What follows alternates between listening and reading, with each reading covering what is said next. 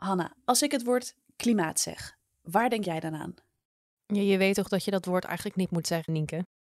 Oké, oké, oké, doe ik het. Uh, klimaat, dat is droogtes, overstromingen, zeespiegelstijging, dieren en planten die doodgaan, uh, terwijl mensen maar een beetje blijven praten en er niet echt iets aan doen. Oké, ik ga in de feutushouding liggen. Nee, nee, nee, nee, nee, nee. Kom erbij. Elke week neem ik je mee en gaan we klein en behapbaar één klimaatkwestie uitpluizen. En dan kijken we hoe we in deze situatie zijn beland. En vooral ook hoe we er met z'n allen weer uit gaan komen. Precies. De energiecrisis, de stikstofcrisis, de klimaatcrisis. Je kunt er allemaal heel neerslachtig van worden. Maar dat doen we niet. Dit is de Klimaatkwestie.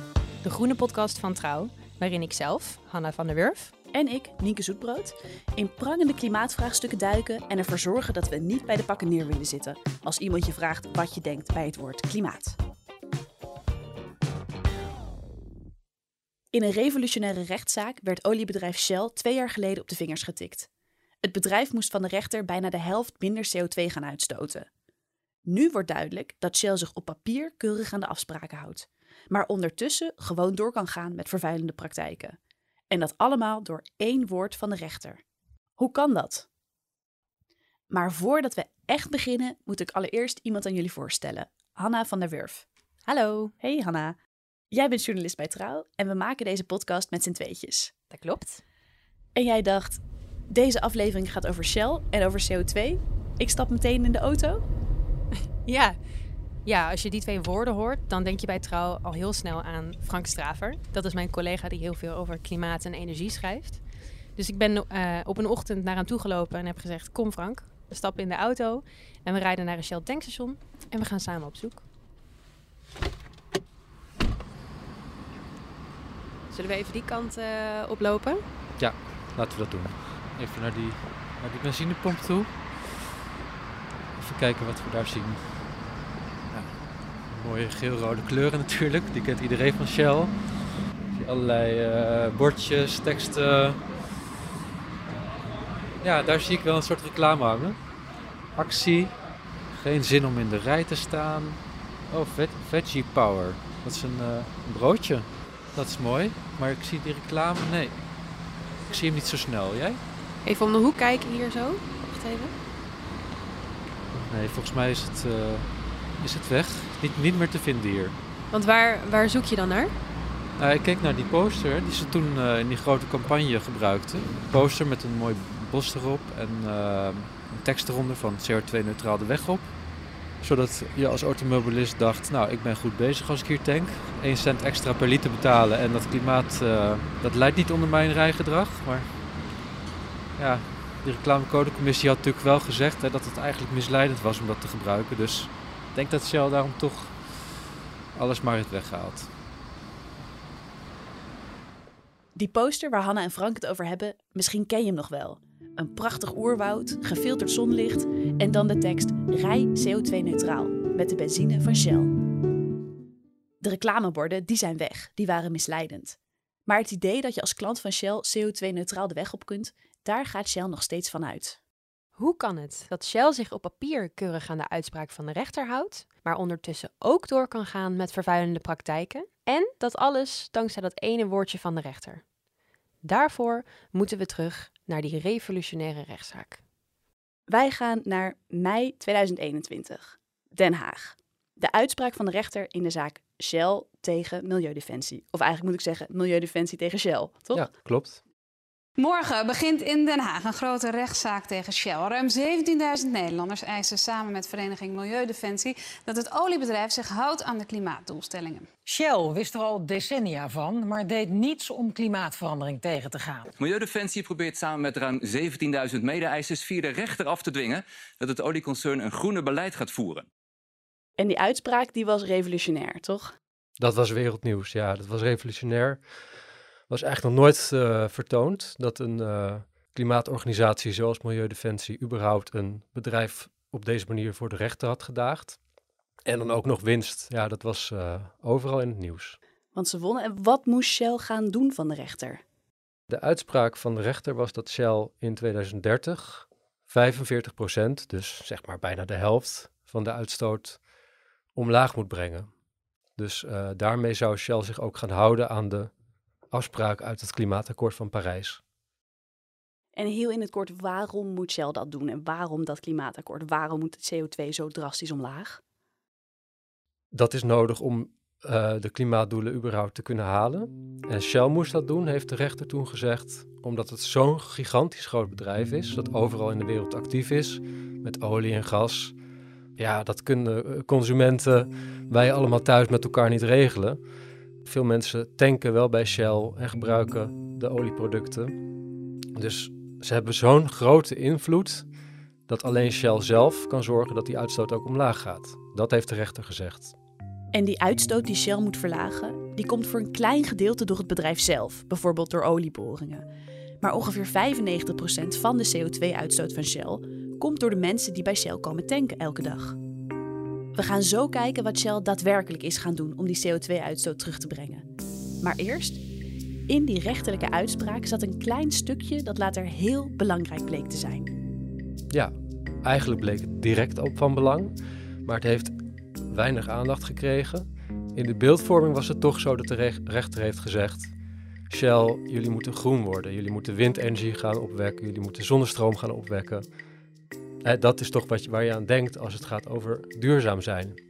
Dus de vlag ging uit bij alle duurzame partijen. Shell moet echt iets gaan doen. Ja, behalve bij de juristen die het natuurlijk heel goed hebben geluisterd en gelezen. Nou, die hadden ook gelijk door. Wacht even, de rechter zegt ook iets wat van groot belang is. Namelijk, CO2 compenseren mag ook. Oké, laten we daar even bij stilstaan. De rechter had gezegd, Shell moet CO2-uitstoot verlagen, maar ze mogen ook gaan compenseren. Ja, en de rechter schaart dat eigenlijk onder dezelfde noemer. Dus je moet netto 45% minder CO2 in de atmosfeer gaan brengen. Nou, dat woordje netto, daar zit hem de crux. Want dat betekent eigenlijk onder de streep. Dus dat betekent niet alleen dat je de broeikasgassen uit je schoorsteen uh, omlaag moet brengen. Maar je mag er ook iets tegenover zetten. Zoals bossen aanplanten, bossen beschermen. Uh, dat neemt ook CO2 uit de lucht. Als je dat doet, mag je die schoorsteen toch laten roken. Oké, dus Shell krijgt van de rechter te horen, die CO2-uitstoot die moet in 2030, inmiddels al over zeven jaar, die uitstoot die moet drastisch omlaag zijn. Die moet het bedrijf bijna halveren, zeg je ook. En Shell gaat compenseren. Wat gingen ze concreet doen? Ze hebben eh, ten eerste uh, bezwaar aangetekend. Hè? Dus ze gaan in hoger beroep. Dus die zaak die loopt nog. Ondertussen is Shell wel bezig hier en daar met grote windparken bouwen, zonne-energie opwekken. Dus ze doen wel iets aan het daadwerkelijk verlagen van de CO2-uitstoot. Dat doen ze wel een beetje. Maar voor de langere termijn mikken ze toch vooral op die compensatie die de rechter dus ook toestaat. Dat wil zeggen dat ze hun activiteiten eigenlijk goed deels kunnen behouden zoals ze zijn. Ze houden hun boorplatforms op zee, ze houden hun gasinfrastructuur en daartegenover gaan ze compensatiemiddelen inzetten, zoals bossen aanplanten, bossen beschermen. Dus ze kunnen gewoon doorgaan met naar olie boren, gasleidingen leggen en vooral tankstations gunnen. Omdat ze die uitstoot die vrijkomt toch mogen compenseren. Door bossen te planten.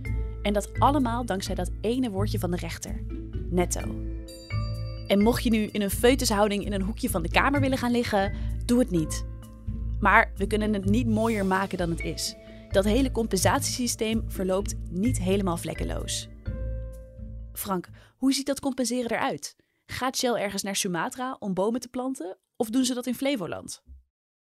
Ze doen het eigenlijk uh, over de hele wereld. Want Shell gaat dus niet zelf al die bossen aanleggen. Dat doen andere partijen. Dat doen andere partijen. Daar bestaat een hele certificatenhandel uh, voor. Er zijn dus bossen die ergens staan. En er zijn dan tussenpartijen die garanderen dat die bossen ook blijven staan. En dat die bossen groeien. En dat die bossen CO2 uit de lucht halen. En Shell die uh, boekt eigenlijk in hun eigen boekhouding in. Wij stoten uit, maar we strepen het weg. Want wij investeren, want ze kopen natuurlijk die rechten, wij investeren in die bossen. En wat zijn die rechten precies? Die rechten die vertegenwoordigen 1 ton CO2.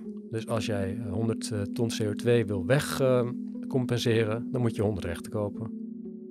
Oké. En, en is het dus bekend met wat voor bossen Shell precies die CO2 weer afbetaalt eigenlijk? Shell meldt af en toe wel in wat voor soort bosprojecten ze investeren. in welke landen bijvoorbeeld, of welke volumes, maar heel precies vaststellen welke bossen zijn dan gekoppeld aan de projecten van Shell ter compensatie, dat is eigenlijk niet echt uh, transparant. Dus als we even uitzoomen, hè?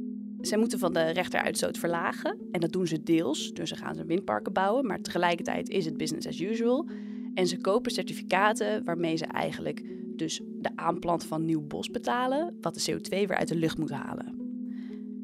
Vat ik het zo goed samen? Ja, lijkt me prima. Oké hey, nou weet je waar me dit dus best wel aan doet denken? Aan geschiedenisles op de middelbare school. Als je het had over de middeleeuwen. En op een gegeven moment had je het over de aflatenhandel binnen de kerk. Oh ja, hoe zat het ook alweer? Ja, als je een zonde had begaan, dat je dan eigenlijk gewoon geld kon neerleggen. En dat iemand dan zei, oké, is opgelost. strepen het weg. Ja, ik weet niet hoe jij dat had uh, toen jij in de klas zat. Maar wij moesten daar natuurlijk allemaal best wel om lachen. Van, ah, zo werkt het natuurlijk niet dat gevoel begrijpt me nu toch ook een beetje. Zo, je zwaait eventjes met wat bankbiljetten en hop, je CO2 is verdwenen. Ja. Even terug naar Frank. Frank, werken deze klimaataflaten nou ook om die uitstoot omlaag te brengen? Dus wat ze eigenlijk van de rechter moeten doen? Een bos is natuurlijk geweldig voor het klimaat. Dat neemt enorm veel CO2 uit de lucht. Maar jij zegt nu al, nou, dat dus niet. Want als jij investeert in een bos dat er al staat, dan houdt dat bos CO2 vast. Dus je haalt geen per se extra CO2 uit de lucht. Als je investeert in nieuw bos aan plant, dan moet dat project zich nog gaan bewijzen. En dat is echt een kwestie van jaren, misschien wel decennia, voordat het natuurlijk zo'n boom heel groot wordt en veel CO2 uit de lucht neemt. Wat echt nodig is als je het hebt over olie- en gasprojecten zoals die van Shell. Ja, dus dat heft elkaar in ieder geval nu nog niet op, misschien over 50 jaar. Dat is echt iets van de lange termijn. Hey, en als we dit een beetje uitzoomen, is Shell de enige die dit doet? Nee, zeker niet. Nee. Het is heel gebruikelijk voor bedrijven om te investeren in CO2-compensatie. Shell doet het natuurlijk wel op grote schaal, zijn ook een enorm groot bedrijf. Maar je hebt allerlei type bedrijven die zeggen, nou, wij willen iets voor het klimaat doen, wij kopen rechten uit een bos. Bekende namen zoals Disney of het modehuis Gucci, die zeggen ook, wij doen iets voor het klimaat. We kopen CO2-rechten van bebossing. Ja, dus wij, wij laten eigenlijk bossen planten of we kopen bestaande bossen om onze eigen CO2-uitstoot te neutraliseren. Precies. En hebben we eigenlijk wel genoeg aarde om al die bossen op te planten? Nou, dan noem je wel een heel belangrijk punt, want uh, er zijn inmiddels zoveel bedrijven die op compensatie inzetten. En Greenpeace in Engeland dan heeft becijferd van, ja, hoe telt het nou allemaal op? En die kwamen tot de conclusie dat als je alleen al de twee bedrijven, dus dat is een eh, Italiaans energiebedrijf en British Airways, de luchtvaartmaatschappij, bij elkaar optelt wat die doen aan compensatie, dat zou al 12% van de beschikbare grond wereldwijd vergen. Oh, wauw. Dus deze twee bedrijven samen nemen al beslag van 12% van zeg maar, de aarde die beschikbaar is voor, voor, voor bos. Precies. Dat laat dus wel zien, dat zijn maar twee bedrijven. Wat als alle bedrijven hun compensatieplannen willen uitvoeren, ja, dan is de aarde gewoon te klein. Dat past helemaal niet. Nee, dus kortweg, we kunnen niet allemaal CO2 gaan compenseren op deze manier. Er wordt in totaliteit te veel op ingezet. Het is praktisch niet uitvoerbaar. En er is nog een probleem. En critici zijn natuurlijk wel eh, heel erg ehm, beducht op uh, misbruik van dit systeem. Want als je gaat handelen in rechten, dan veroorzaakt dat allerlei valkuilen. Bedrijven die um, bijvoorbeeld rechten kochten die ook al door een ander bedrijf werden gebruikt of door een overheid. Dus dat het bos eigenlijk dubbel opgevoerd werd als CO2-neutralisatie. Ja, een ander probleem kan zijn dat een bos uh, wordt geplant nadat er landroof is gepleegd. Ja, dus er zijn natuurlijk wel negatieve kanten aan uh, CO2-compensatie. We geven toe. Landroof, fraude in het systeem, onhaalbare plannen. Tja, wij moeten ook echt wel ons best doen om hier nog iets positiefs van te maken. Maar wat Frank eerder zei, bomen planten op zichzelf, dat is een goed idee. Frank, hoe zit dat precies? Het kan op een bepaalde manier heel goed werken. Bijvoorbeeld als je kwetsbare gebieden van de aarde kustregio's bijvoorbeeld mangrovenbossen aanplant. Die halen ook CO2 uit de lucht, die groeien ook. En tegelijkertijd beschermen ze ook nog de kustregio's tegen de stijgende zeespiegelstijging. Dus dan kan je toch een soort van win-win constructie creëren. Als je het goed doet natuurlijk. Oké, dus je kunt die bomen op zo'n manier planten dat ze niet alleen CO2 uit de lucht halen, maar ook ervoor zorgen dat uh, stukken zand niet in, de, in het water verdwijnen. Maar gebeurt dat ook? Worden er ook veel mangrovenbossen aangeplant in dit soort projecten? Het gebeurt op kleine schaal. Eigenlijk als het gaat over CO2-compensatie zijn het grote bossen in Zuid-Amerika. Ook vaak één soort boom, wat niet echt goed is voor de biodiversiteit. Dus dat goede voorbeeld wat ik noemde, dat zou veel meer kunnen worden toegepast. Oké, er ligt een flinke stapel aan kritiek over het compenseren van CO2 om uitstoot terug te brengen. We hebben het steeds over Shell. Zien zij dit echt nog zitten? Weet je wat? Laten we het ze gewoon vragen. Oké. Ehm, geachte woordvoering Shell. Hoe staan jullie zelf tegenover die stapel kritiek? En willen jullie dit in de toekomst blijven doen? Zo, die is verstuurd. En nu even terug naar de rechter. Shell moest van de rechter de uitstoot verlagen en ze gaan CO2 compenseren. Dat klinkt dus nog steeds niet als hetzelfde en het is praktisch niet eens haalbaar als alle bedrijven dit gaan doen. Mag dit eigenlijk? Mag zo'n bedrijf als Shell op deze manier zich aan die rechterlijke uitspraak houden? Ja, dat mag dus zeker. Want de rechter heeft daar ook nadrukkelijk ruimte voor gelaten om in te zetten op compensatie. Het is een geëigende manier om iets voor het klimaat te doen. Denk je dat bedrijven zoals Shell zich ook een heel klein beetje schuldig voelen hierover? Dat ze eigenlijk wel weten, goh, we moeten minder CO2 gaan uitstoten, maar we zijn nog bezig met al die bomen planten en certificaten kopen, maar het wringt een beetje? Of denk je dat ze dit helemaal prima vinden? Hmm, moeilijk om dat te zeggen bij een bedrijf zoals Shell. Die hebben natuurlijk hele strategische plannen van hoe zij de toekomst in willen gaan, hoe ze ook in het spel willen blijven, hoe ze aan klimaatdoelen willen voldoen. Het is wel bekend dat zij CO2-compensatie een hele goede manier vinden om iets voor het klimaat te doen. Ik was een paar jaar geleden op de klimaattop in Madrid. Daar was de toplobbyist van Shell ook aanwezig, David Hoon. Die hield daar een heel verhaal waarom een belangrijk onderdeel van de klimaatmaatregelen toch echt compensatie moet zijn. Oké, de reactie van Shell. Even scannen. Uh, ja, nou, inderdaad. Uh, de natuur gebruiken om CO2 uit de atmosfeer af te vangen, dat biedt een directe kans. Even verder. Oh, hier. Dit is wel interessant. Dit gaat over, uh, ja, we werken samen met onze klanten om ze te helpen hun uitstoot te verlagen. Oh. Um, en dan doen ze in eerste instantie door hun klanten te adviseren om in plaats van te reizen, waar mogelijk um, gebruik te maken van een teleconferentie. dat meen je niet. Ja. maar en verder? Ja, nou en als volgende, uh, als vervolgstap, um, proberen ze dat te doen uh, door het over uh, nou ja, elektrische voertuigen te hebben, waterstof, elektriciteit opgewekt door zon- en windenergie.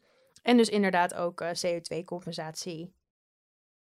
En dan wil ik natuurlijk weten, gaan ze daar dan mee door? Met al die kritiek die er is op dat systeem. Dat staat dan hier. Uh, ja, antwoord is ja, denk ik. Um, ze geven er niet helemaal direct antwoord op. Maar wat ze wel zeggen is, uh, ze willen in ieder geval meehelpen om het beter te maken. Het systeem. Het systeem. Dus ik ga ervan uit dat ze er dan niet opeens mee kappen. Nee, oké. Okay. Dus sinds die klimaattop in Madrid in 2019 is dat dus gewoon hetzelfde gebleven. Ze zetten gewoon in op compensatie. Dat denk ik wel.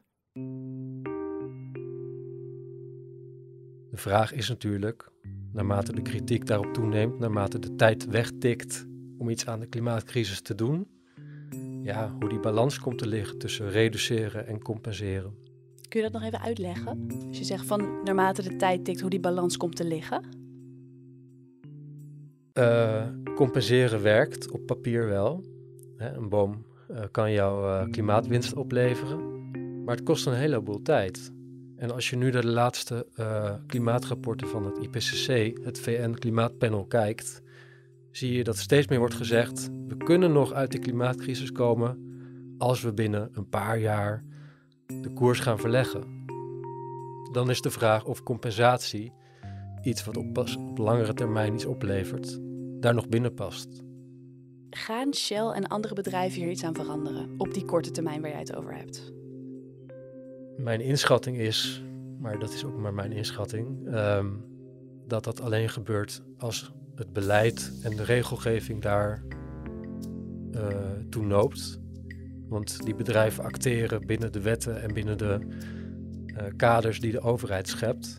Ja, ze houden zich aan de regels, hoorden we net. Ja. ja, dus het is ook een beetje een politiek vraagstuk. Of eigenlijk niet een beetje, maar behoorlijk. Of compenseren uh, een belangrijke rol mag blijven spelen in het klimaatbeleid. Worden er op dit moment al stappen gezet om die CO2-compensatie te gaan veranderen?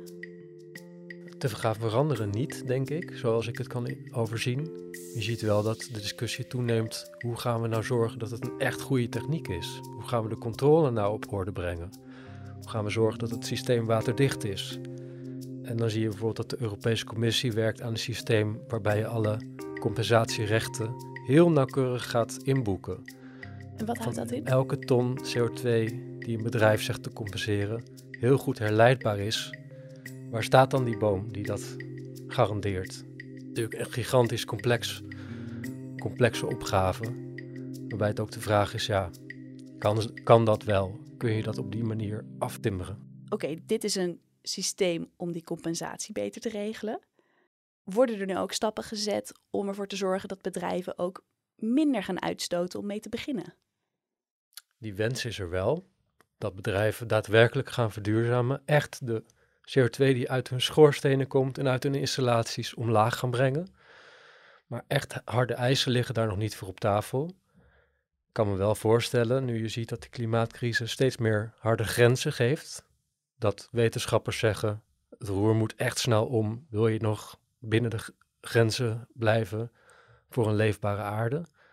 Dat vanuit de politiek ook steeds meer zal worden aangestuurd op het uh, verplicht stellen van reductie. Maar vooralsnog geen concrete stappen. Geen concrete stappen. Dankjewel, Frank.